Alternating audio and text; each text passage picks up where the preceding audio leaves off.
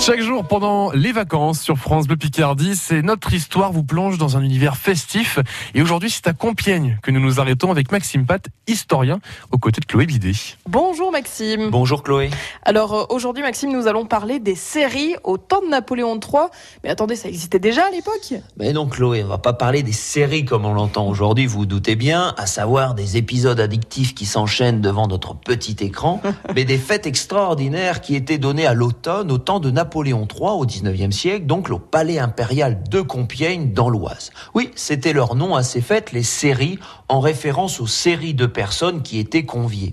Alors c'était vraiment the place to be, l'invitation de l'année, le rendez-vous à ne pas manquer pour les élites françaises, mais aussi internationales. On se déplaçait véritablement de très loin pour venir y participer. Alors on était convié à ces séries par un carton d'invitation envoyé personnellement aux personnes que le couple impérial, l'empereur Napoléon III et l'impératrice Eugénie, voulaient voir. C'est plutôt pas mal de recevoir une invitation. Bon alors une fois qu'on a ce carton d'invitation, on se rend à la date indiquée au palais de Compiègne et là qu'est-ce qui se passe? Alors tout ça c'est assez réglementé. Une fois que vous avez le fameux sésame en votre possession, vous vous rendez à la gare du Nord à Paris, où un train spécial est affrété pour les invités, qui prend ensuite effectivement la direction de Compiègne. Quand vous arrivez dans la ville de l'Oise, des chars à bancs vous attendent afin de vous emmener confortablement au palais impérial salariale où le couple, justement, vous attend.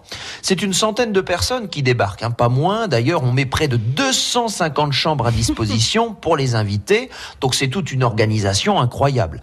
À partir de là, c'est le début des festivités. Cela dure une semaine. Vous discutez avec l'empereur ou l'impératrice, vous faites de la chasse à cour, vous assistez à des pièces de théâtre, vous participez à des bals relativement somptueux. C'est vraiment l'art de vivre à la française qui est mis en avant ici. Alors autant vous dire qu'après avoir vécu de tels moments avec le couple impérial, difficile de les critiquer ensuite.